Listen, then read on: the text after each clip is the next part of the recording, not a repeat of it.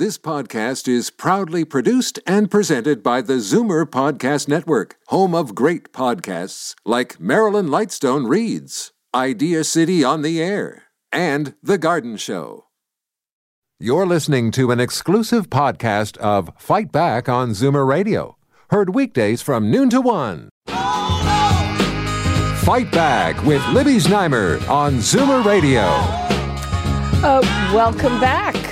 And we are switching things around just a little bit.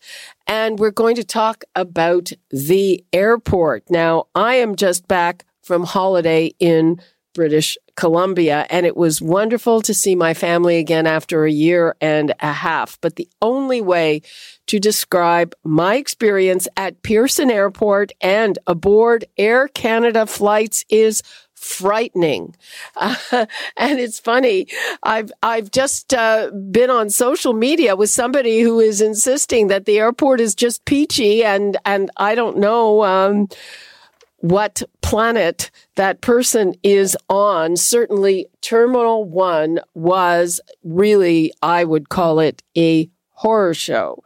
There was no social distancing and very crowded conditions, going through security at the waiting area, at the gate, and at the baggage carousels and on board, where passengers can remove their masks to eat, and they can eat for the entire flight if they like, which is exactly what the teenage girls beside me on the way out there did. And no one in a position of responsibility is willing to talk about this. We've made numerous requests of the Minister of Transportation, Omar Al-Ghabra, and he is running for re-election here in the GTA as a Liberal.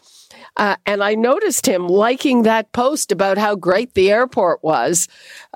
Different airport. And again, not just a coincidence. It was both ways, coming and going. And no one at the Greater Toronto Airport Authority will speak about this, though they did send an email that I will quote from a bit later. I would like to give the numbers out in case you've had an experience like this at the airport. Also, if you're planning to travel, what do you think about hearing this? I was traveling domestically, and I've heard that when it comes to international flights now, it could be even worse.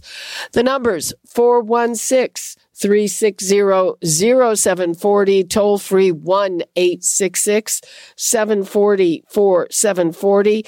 And now let's bring in Martin Firestone, the president of Travel Secure, and Gabor Lukacs, the founder and president of Air Passengers Rights. Hi, thank you for joining us. Thank you for having me. Okay. Good afternoon. Good afternoon.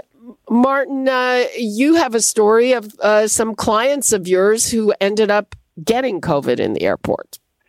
That's the question of the day. Did they get COVID in the airport? What we do know is they had 3-hour wait on a plane and then an additional 3 hours when they finally got off the plane to get their bags.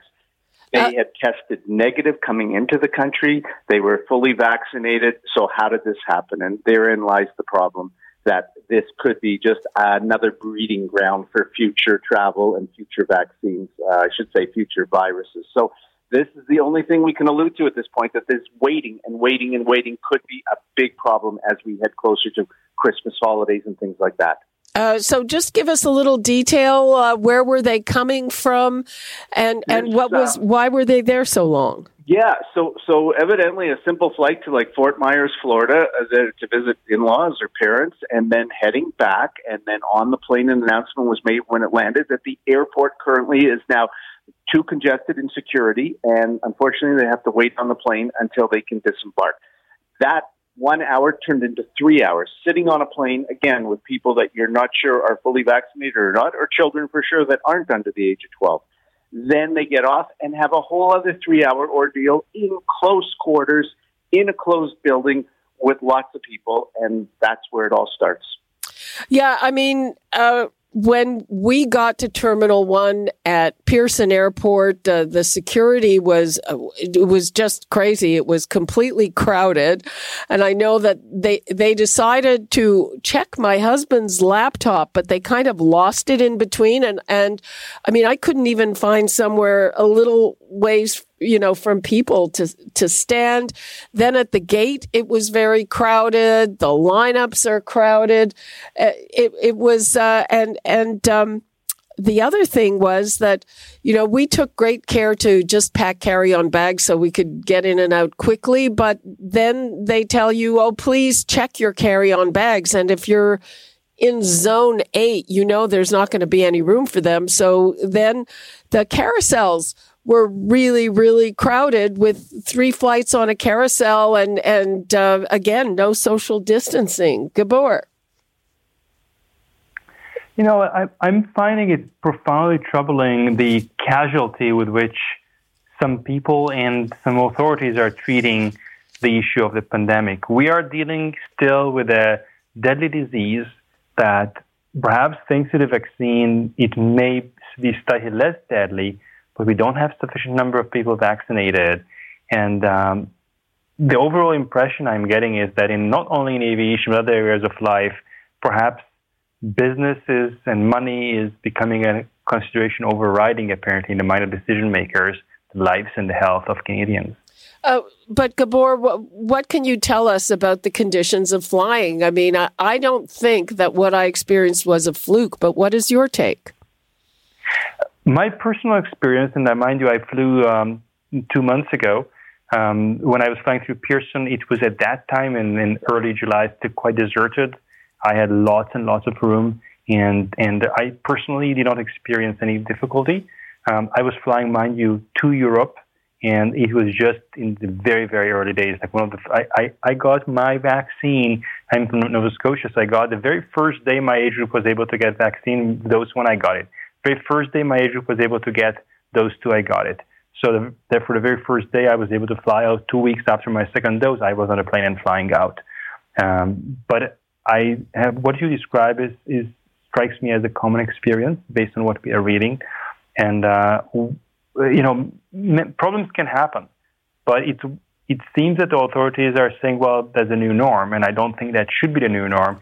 This type of bottlenecks, it sounds, is developing more when people are coming back, when you have to go through various tests. Tests are supposed to keep people safe, but quite possibly that crowd that is created there is itself a risk.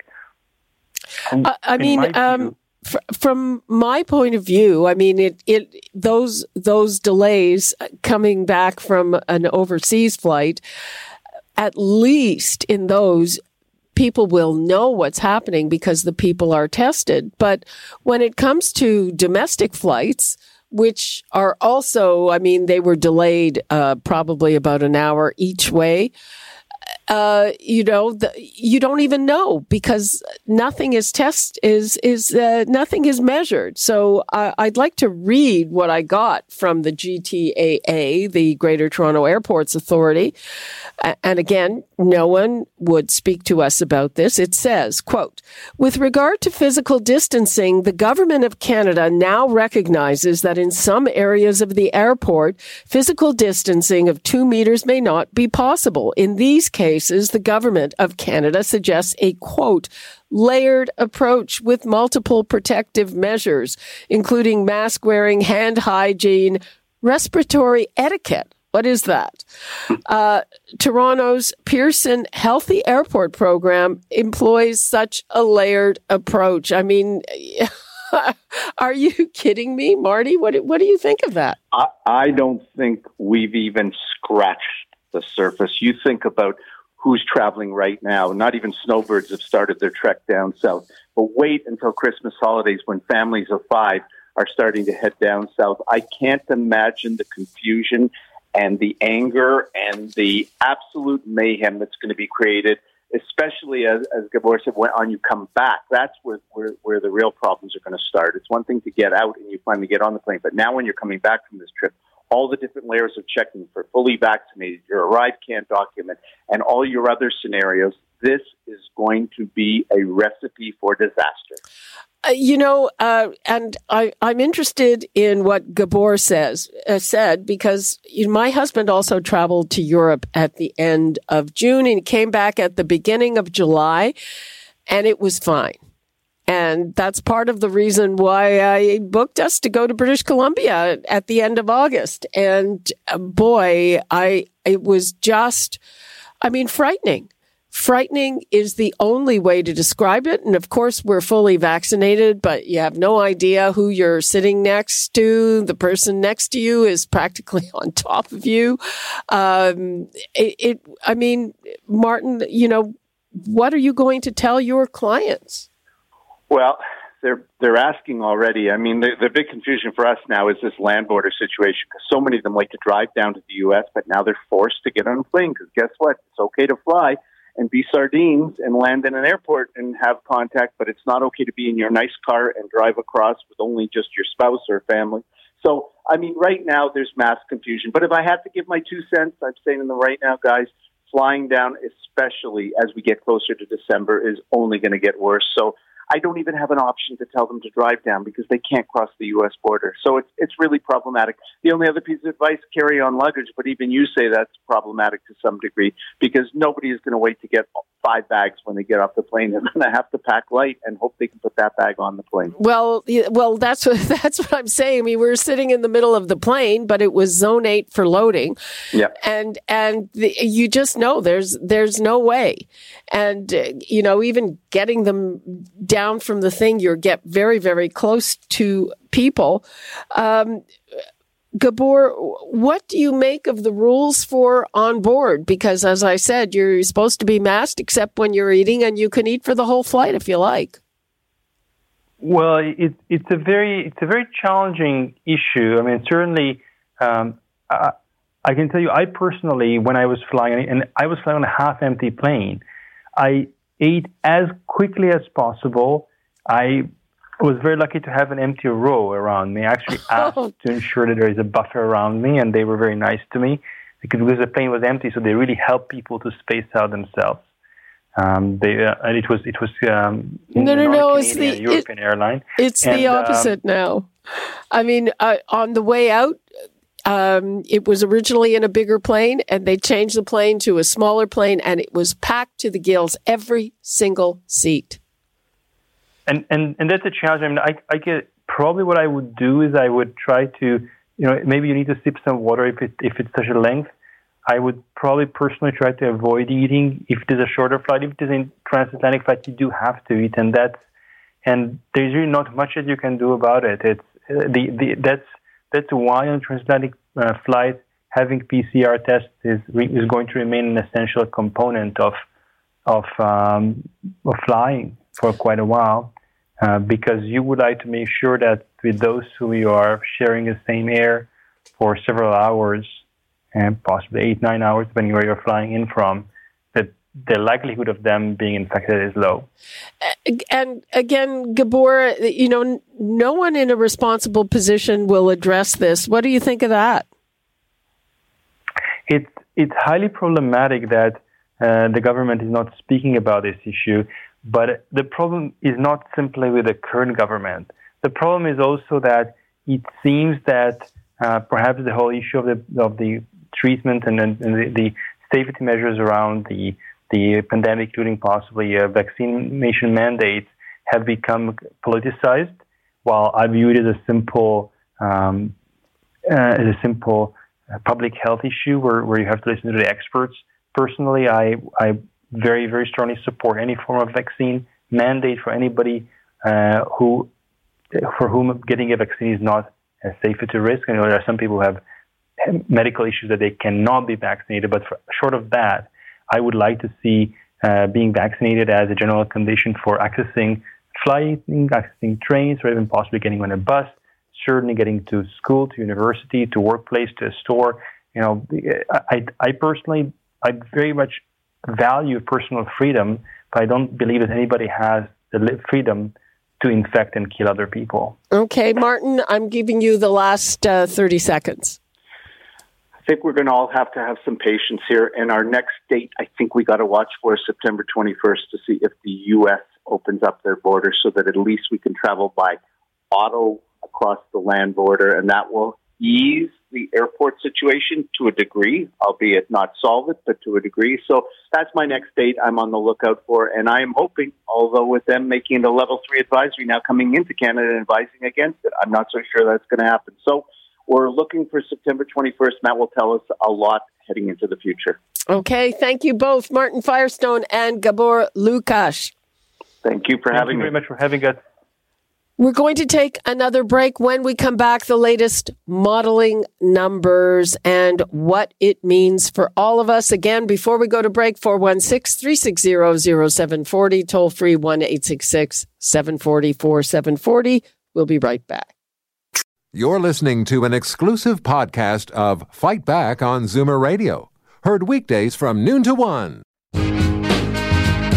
Now, Fight Back with Libby Znaimer on Zoomer Radio.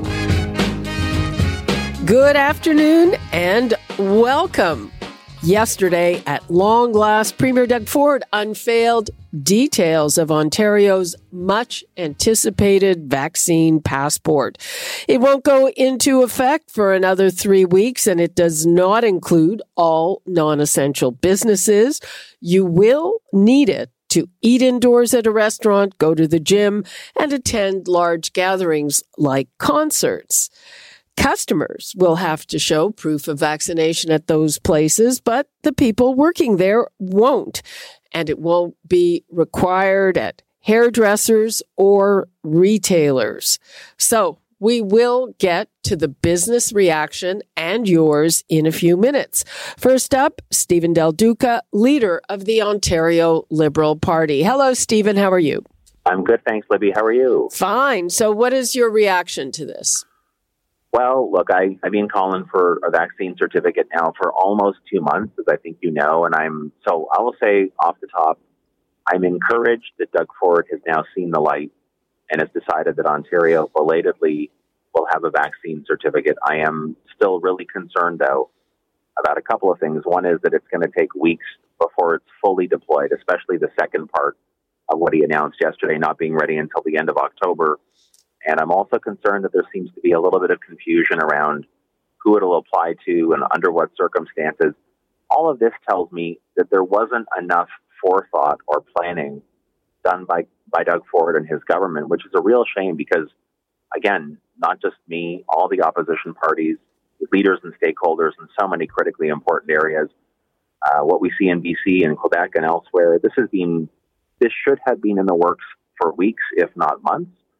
And I feel like we're scrambling in this province because Doug Ford was kind of stubborn on this one. So encouraged, but still really concerned. Well, he said himself he didn't want to do this, so yeah. He was obviously dragged into it. Yeah, which, you know, again, doesn't make any sense to me. It was pretty clear to me way back when you talk to the individuals working in healthcare, like the Nurses Association, Registered Nurses Association, the Ontario Medical Association, teachers unions, you know, other representatives from healthcare and education. Again, what we saw in BC and Alberta, what we've seen be deployed there, it just seemed like a fairly straightforward thing to do, to move on this or to at least prepare for it. And that's the part that probably, I guess, drives me a little bit crazy as someone who did serve in cabinet for 4 years. The fact that there was no contingency planning, it doesn't seem like it anyway, no preparations made in the event that it would be required until, look, we're just days away from my daughters and many others going back to school. Campus is reopening. We see a case count number in Ontario today that's just, again, a little bit scary, you know, climbing up close to 900. So all of this didn't have to occur this way, and I really wish it hadn't. I really wish Doug had just seen the light on this earlier in July and had gone on with it. Okay, a couple of questions. First of all, you know, you and I will need this to dine indoors, but the people who are serving us don't have to be vaccinated. Yeah, so that's when I talked about confusion a second ago. I think that's one of the ones that really sticks out from yesterday's announcement. I will tell you, and I have no proof of this, no one's told me, I think that was just an oversight on their part, which again is not an excuse. I'm not at all defending it. This is one of those things that I think happens when you're scrambling, when you're not properly prepared and you haven't thought about all of these possibilities. My prediction is that within a couple of days before September 22nd, they will reverse themselves on that position. And if you're a staff person working in a restaurant, like the patrons who come to the restaurant, you'll have to be able to show your vaccine certificate. That's my prediction.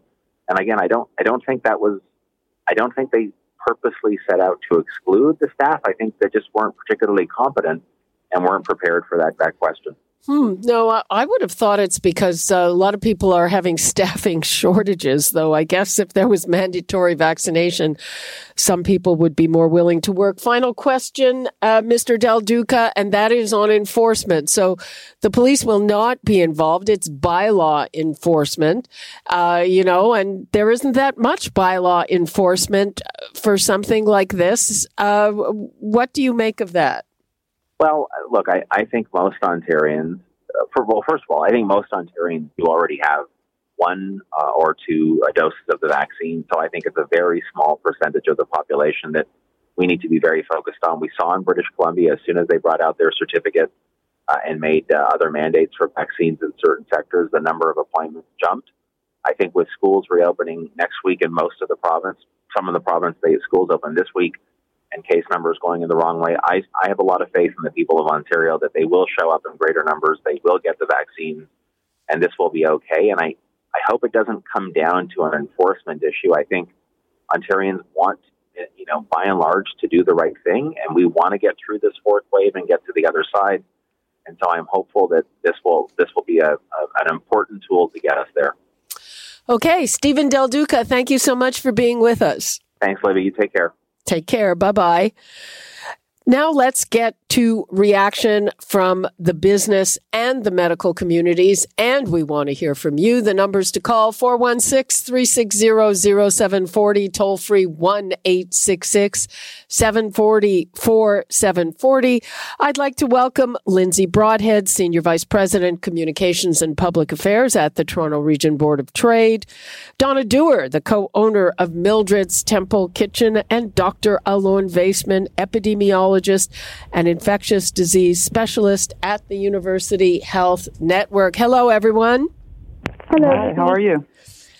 Let's begin with Lindsay Broadhead. The Board of Trade has been out in front asking for vaccine passports. Is this what you are asking for? Look, it is an important first step.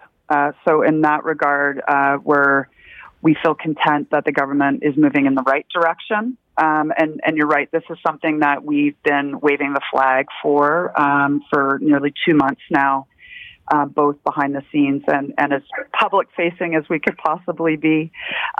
So it's an important first step, but we certainly hope there's more to come. More to come in terms of the places where you need the vaccine passport? What do you mean by more to come? Well, I mean, and we can go into this as much detail as you'd like, but it falls short of what we've been advocating for in a few different ways. First of all, the timing is taking longer to get to that QR code, actual vaccination passport or accreditation. It's going to take some time, so that is going to cause delays, and it won't be as effective as we'd hope it would be for a number of businesses that just happen to be starting, frankly, in the September timeframe. There's also a great worry, and we're hearing about this more and more now on various news segments, but the lack of uniformity across non-essential business. So it's mandated in the essential businesses that the government has indicated, and it's not for others. So that's going to cause confusion, but also place a lot of stress, strain, and responsibility on the shoulders of store owners, business owners who are not on the list. And I could go on, but those are two gaps. Thank you. Let's bring in Dr. Vaisman. From a doctor's point of view, what do you think of this? I think it's a good start. As was mentioned, there's still more that needs to be done in order to make the system work better and also to consider other settings where vaccination would be necessary. The important thing, one of the important limitations to note with this is that it doesn't apply to the employees of these places. It applies to the people who are patrons, so the restaurants, the bars, the nightclubs, sports fitnesses. It's just the patrons. So, I mean, it's a good start, but, you know, there's some high-risk areas and some other features which would be nice to see. Donna Dooher, you are a restaurant owner, which means you're going to be the person implementing this. How is it going to work for you? Well, first of all, we're glad the government is taking first steps with your both. Just a minute, Donna. We're having a really hard time hearing you. Okay.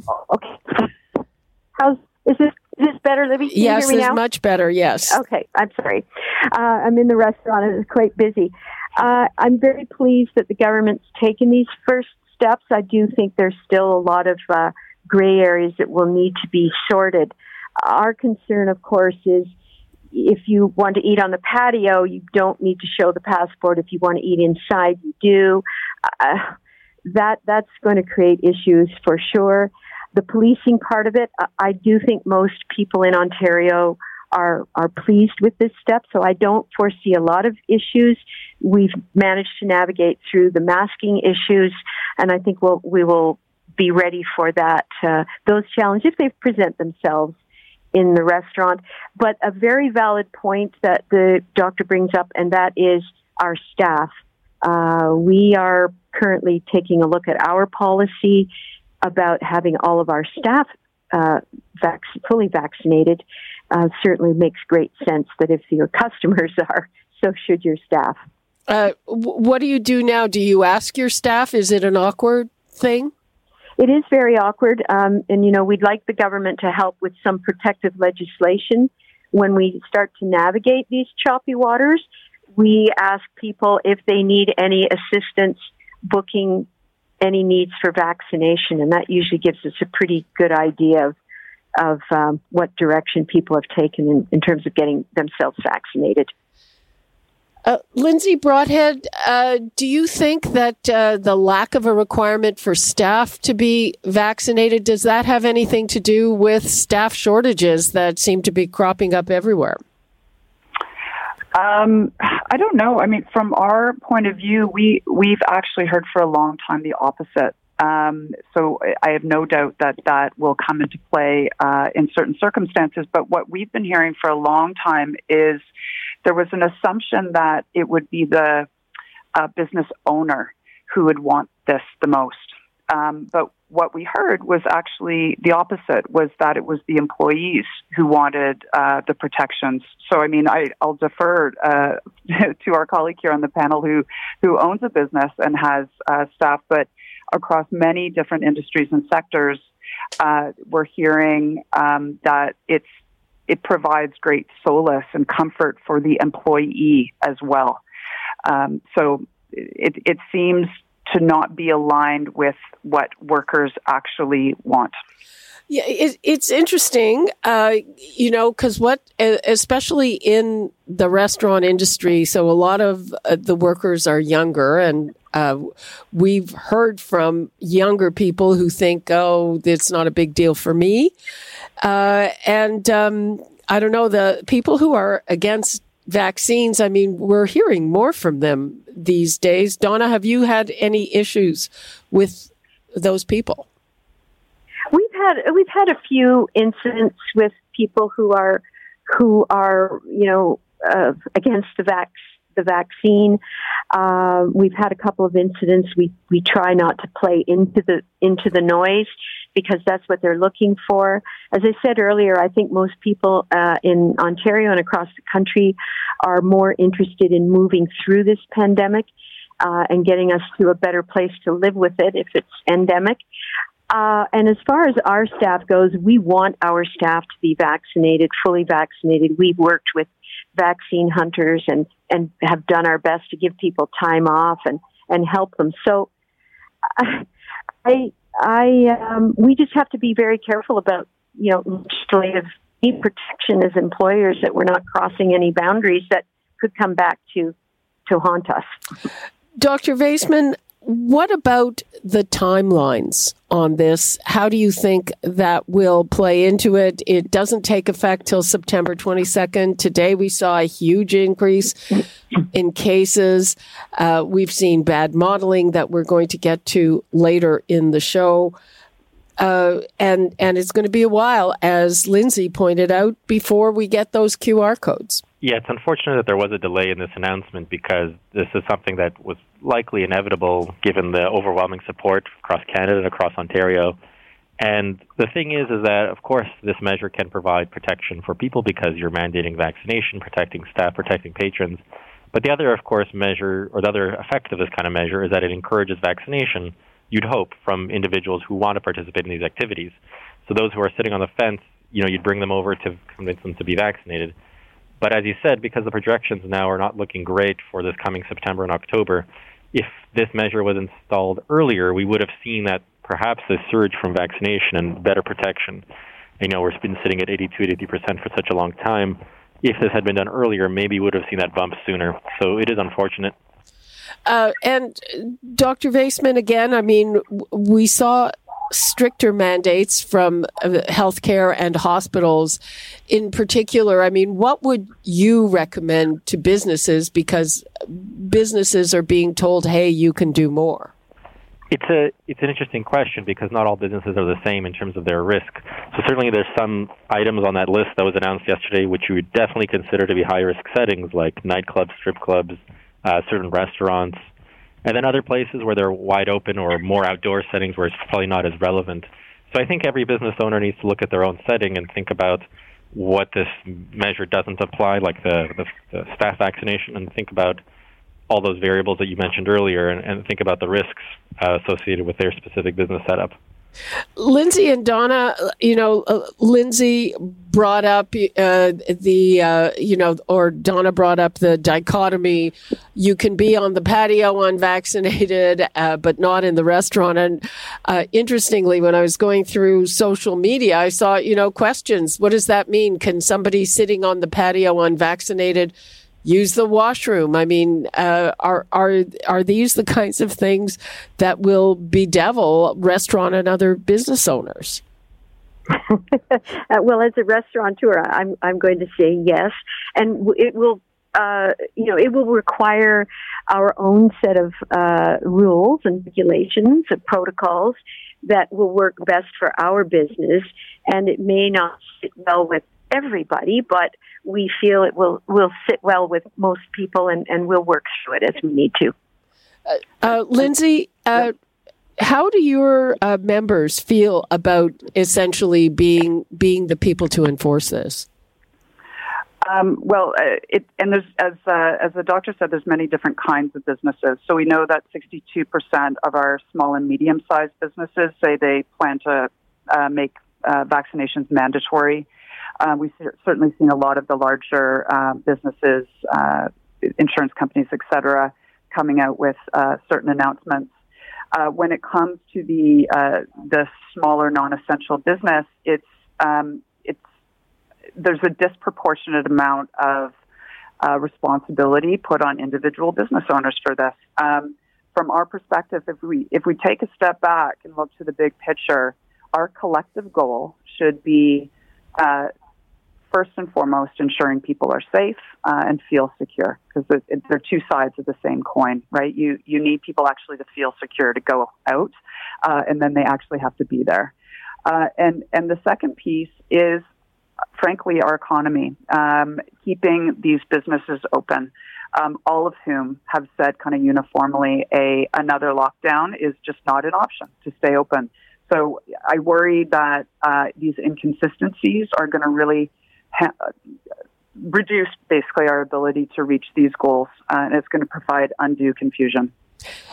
Dr. Vaisman, I've heard from people on the science table saying, you know, basically there's not going to be another lockdown no matter what. Do you agree with that? I guess it all depends on the numbers. It seems less likely to have occurred. And some of the projections that came out yesterday were very concerning, and definitely you would need a lockdown if some of those came true. But I think it all depends on whether we're able to achieve the vaccination numbers that were estimated, sort of, you know, higher than 85%, which seems more likely now. And also, you know, lockdown can mean more restrictions than what we're on now, but not full-blown like we were in March 2020. So right now, for example, we're in stage 3, but we could move. I think it would be reasonable to expect to move back to a stage 2 or even a stage 1 but it seems less likely that we'll do a full-blown lockdown like we had in the very beginning. And do you see more restrictions on unvaccinated people? I mean, all the people, almost all the cases are people who are not vaccinated or not fully vaccinated.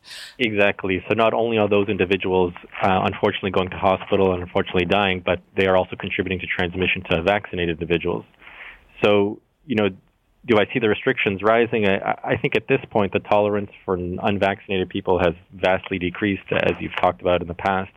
And also these measures, as I mentioned earlier, are one way you can try to kind of not really pressure, but try to convince those individuals that this is now really is it. You have to get vaccinated if you want to participate in anything outside your home. Tell me something. This is something I've wanted to know about it. And again, it's like from social media. I mean, we saw some anti-vaxxers demonstrating at hospitals the other day.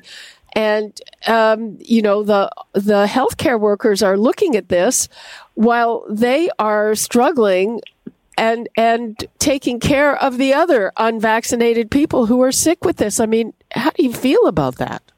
Yeah, it's very hard to wrap your head around that, such a level of denialism. It takes like a lot of mental gymnastics not to look at the reality and see what's going on around you. I mean, even if you want to be completely selfish, you could just see that not getting vaccinated leads to lockdowns. If you want to have all those things back, you really, just from that selfish point of view, is one good reason to get vaccinated. It's very hard to understand how people can not believe the facts, not believe the reality, the footage, everything we've seen. It's I can't explain it. But how do you feel about treating them, and how do other healthcare workers feel about it? It must be difficult. Absolutely, it's difficult, but I think it's really important that we treat everyone with sympathy and respect, regardless of the personal decisions they've made.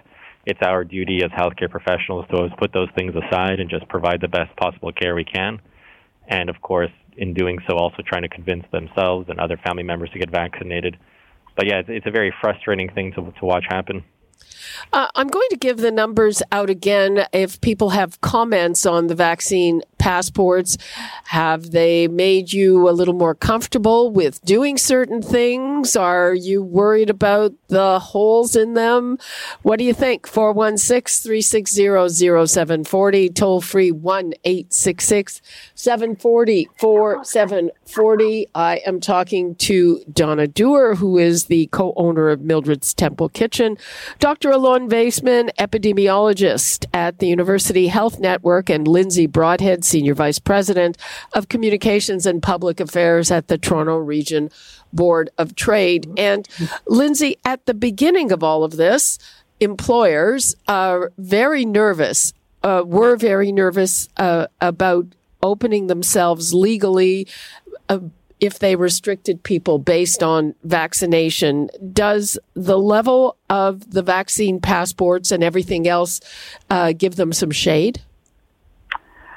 I always am a little weary about speaking about legal matters on this, but my understanding is that because the government has mandated this, is that it does provide shade in that regard for the businesses that that are part of the non-essential program, as it were. I still think there are some reassurances that the governments need to provide for the non-essential businesses who aren't part of this current vaccination program or vaccination passport program. Mm-hmm. I remember, you know, businesses really being very wary about mandating, you know, that an employee has to be vaccinated or you can't come in, and especially if they couldn't work from home. It's just very difficult. I am going to take a call from Hope in Cobourg. Hello, Hope. Hello, Libby.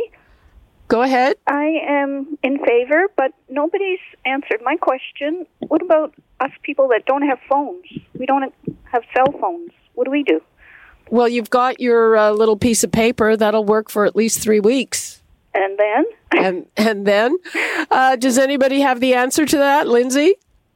Yep, you'll still be able to use your paper. Again, the government has to come out and clarify these points, but all indications are that they'll want to get as many people as possible on the digital platform, and then which is the second phase. So if we remember, they've come out with two proposed phases of how this will roll out. The first phase is your paper certification plus a government passport, and then the second is the QR code. So once we get to that point where the majority of people have the QR code, because frankly it's more secure and it's easier to use, but for those of us who do not have or choose not to have mobile devices, and these days I'm quite appreciative of that decision where we're spending so much time on technology, you'll still be able to use your that phase one interim solution, which is your paper and your government ID. Thanks, Hope, for your call. Let's go to Mark in Cambridge. Hello, Mark. Thank you. Mark, are you there? Libby. Hi. I don't know what it matters to other people, what other people are doing. There's no need to be a busybody nosy folk. I'm not sure that I'm not sure what that was about. People, we have a screener, and you've got to be truthful to the screener about what you're calling about. I'm not sure what that was about. We are running out of time, though, so it's time to get a last thought from our panelists. Let's begin with Donna Dooher. I concur with everything that your panel has said today, Libby, and I will say one thing that is a great concern for us, and this is something that we try to educate our team here at the restaurant who are working very hard, and also working with people who do take their masks off and eat and drink and talk. But I always remind them of the impact that this is having on our healthcare system, and that our healthcare system in Canada is a privilege. And, you know, we can only put so much pressure on the individuals who work in that system and the system itself, and be mindful of that, and their actions will play out on this a great privilege of universal healthcare that we have here in Canada. Dr. Vaisman. I think it's good that these passports have come out. Unfortunately, it was a little bit too late, and also even the federal government coming out with something like this would be very helpful so that we can have something unified across the country. And Lindsay Broadhead, you get the last word. Two things, if I may, to echo what Donna just said. We're very lucky to have this healthcare system, and I would love to see all levels of government be abundantly clear in their communications what our actual goal is. And if it is to keep people out of the ICU, let's all double down on that. And it ties into my final point, which is I hope not to rainbows and unicorns, as my kids would say. But at the end of the day, we should all be in this together, fighting COVID together. And that's the only way that we're going to get through this. The greater we divide, the quicker we're going to fall. Okay, thank you so much, Lindsay Broadhead, Dr. Alon Vaisman, and Donna Dooher. Appreciate your time. Thank you so much. We are going to take a break, and when we come back, we are going to drill down on those modeling numbers that Dr. Vaisman was alluding to. They are not pretty, and kids are heading back to school next week. We'll have that when we return. Before we go to break, the numbers, 416-360-0740, toll-free 1-866-740-4740. You're listening to an exclusive podcast of Fight Back on Zoomer Radio. Heard weekdays from noon to 1. Fight Back with Libby Znaimer on Zoomer Radio. Welcome back. The latest modeling numbers came out last night, and they are sobering. They show that in a worst-case scenario, daily cases could exceed 9,000 sometime in October. The middle-level projection shows cases around 4,000 daily. And in a lower-range scenario, The good news would be daily cases around or below 500. And to achieve this, we would have to raise the number of fully vaccinated people and decrease our contacts. And as we said, this comes as we're seeing the highest case counts in a long while, 865 today. And experts have warned there will be more after school starts next week. I'm joined by Dr. Gerald Evans, chair of the Division of Infectious Diseases at Queen's University and a member of Ontario's Science Advisory Table. Dr. Evans, thanks so much for being with us. Thanks for having me, Libby. So what do you make of these numbers, and what kind of a burden do they put on all of us? Well, I think, you really laid out what the numbers mean. We've got a worst-case scenario, which in most of the modeling that we've ever done on the table has never been happened, but that's where things could go if people really don't do their part. And I think the positive message I see is that in the past, when we've seen these models, the worst-case scenario has been averted because I think Ontarians embrace virtually all Ontarians embrace, getting vaccinated and doing your part in terms of maintaining public health measures that help to reduce transmission. So it's sobering when you look at that really high worst-case scenario. But the range of scenarios is quite broad, as those of your listeners who have actually looked at the graph. And as you point out, we may be able to stay steady. We've seen, I think in the last few weeks, a bit of a bulge that happened likely towards the early part of August, that up until today at least was showing some signs of sort of starting to flatten out, but we'll have to watch and see how that 7-day running average is. Right now it's at 728 new cases per day as a 7-day running average, and if we could keep it at that level and even go lower, that would be great. Kids are going back to school. Those under 12 cannot be vaccinated. I'm not sure about the rate of those over 12, but it's as great as those of us who are older. We've got fairly good vaccination rates in the 12 to sort of 18-year-old age group, but you're right, they're nowhere near what we see, of course, particularly with older individuals.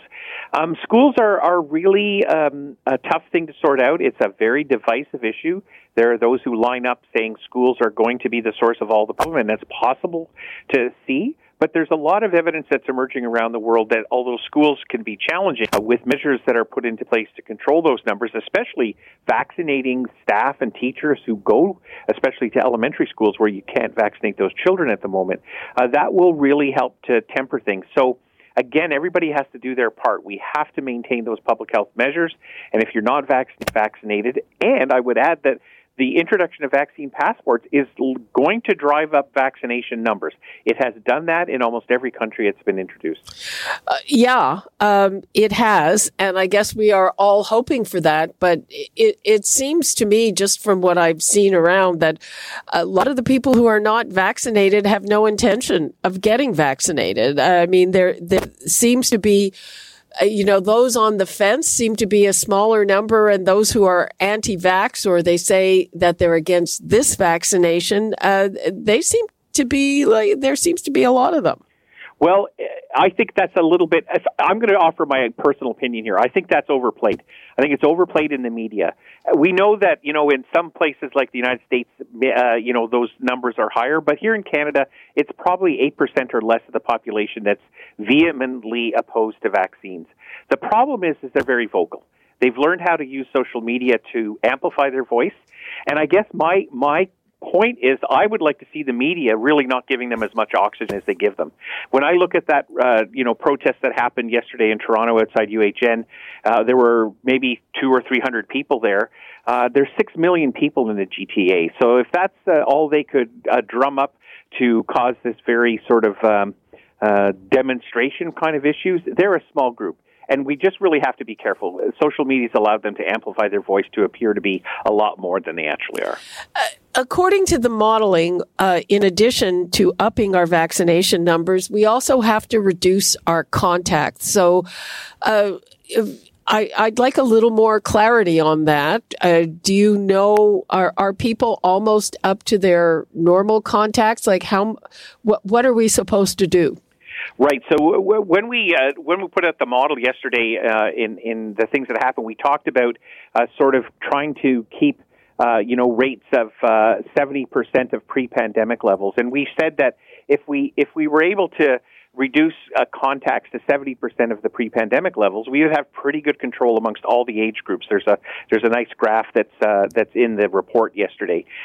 If we go above that, above 80% of pre-pandemic levels with contacts, then we're going to see that really large jump in numbers. So it's really a matter, I can say that there was a lot of discussion about trying to go back to a stage 2, where we were at sort of in, June, July before we went to stage 3.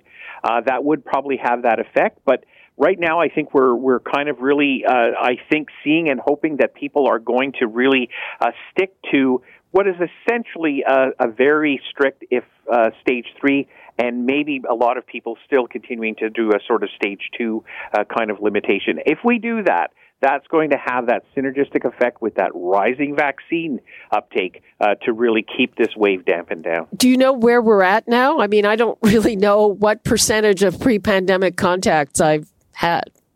Right now, it looks like we're at about 70 to 75%. So it is a matter of kind of dropping that down. And, of course, the worries that you see amongst people who are very expressive about dire consequences is that they feel that school's just going to increase that, and so there's no way to go back further. But we have the capacity to do it, and we need to do it. In things with the schools, community prevalence is what drives increasing rates in schools almost primarily as the main factor. So that's really why we have to continue to work at it amongst the people who can do this, which are the adults and stuff, now that schools are open, to push that forward. And I'm very optimistic because I've seen, for instance, here at my own university, a huge uptake in full vaccination when the university issued the mandates for it for people to be on campus. And those are now in the 90% range. And my last point is, we know that 83% of people in Ontario have taken a first dose that are eligible for vaccine. We know that over 95% of people who take a first dose will take a second dose. So that means that's where we're going to hit. And that's just around 2% lower than the 85% level that table really issued as a sort of threshold that we'd like to meet. Dr. Evans, we have less than a minute left. I don't know if you were able to listen to my last segment. I'm just back from holiday. I flew to BC and back on Air Canada. The airport was frightening, and as was the sardine situation on the plane and getting off the plane. Are you aware of that, and what are your thoughts? Yeah, I've heard very similar stories, Libby, from some colleagues, one of whom traveled out in the West, particularly Alberta, Saskatchewan, to some extent BC, where there is a different ethos, I think, I would guess to say, has really led to a lot more of that crowding. But here in Ontario, I think we are seeing it when we go around to places that people are still masking well, keeping numbers down. We're not seeing that same sort of push. Oh, the crowding was amazing. It was in the airport, zero social distancing, huge crowds. Yeah, not good. Not good. So stay in Central Canada or Eastern Canada. Okay, Dr. Gerald Evans, thank you so much for being with us. And people, Free for All Friday is coming up tomorrow, so please call back if we couldn't get your call or if this has sparked something else that you want to say. I am looking forward to it, and that's all the time we have for today. You're listening to an exclusive podcast of Fight Back on Zoomer Radio, heard weekdays from noon to 1. This podcast is proudly produced and presented by the Zoomer Podcast Network, home of great podcasts like Marilyn Lightstone Reads, Idea City on the Air, and The Garden Show.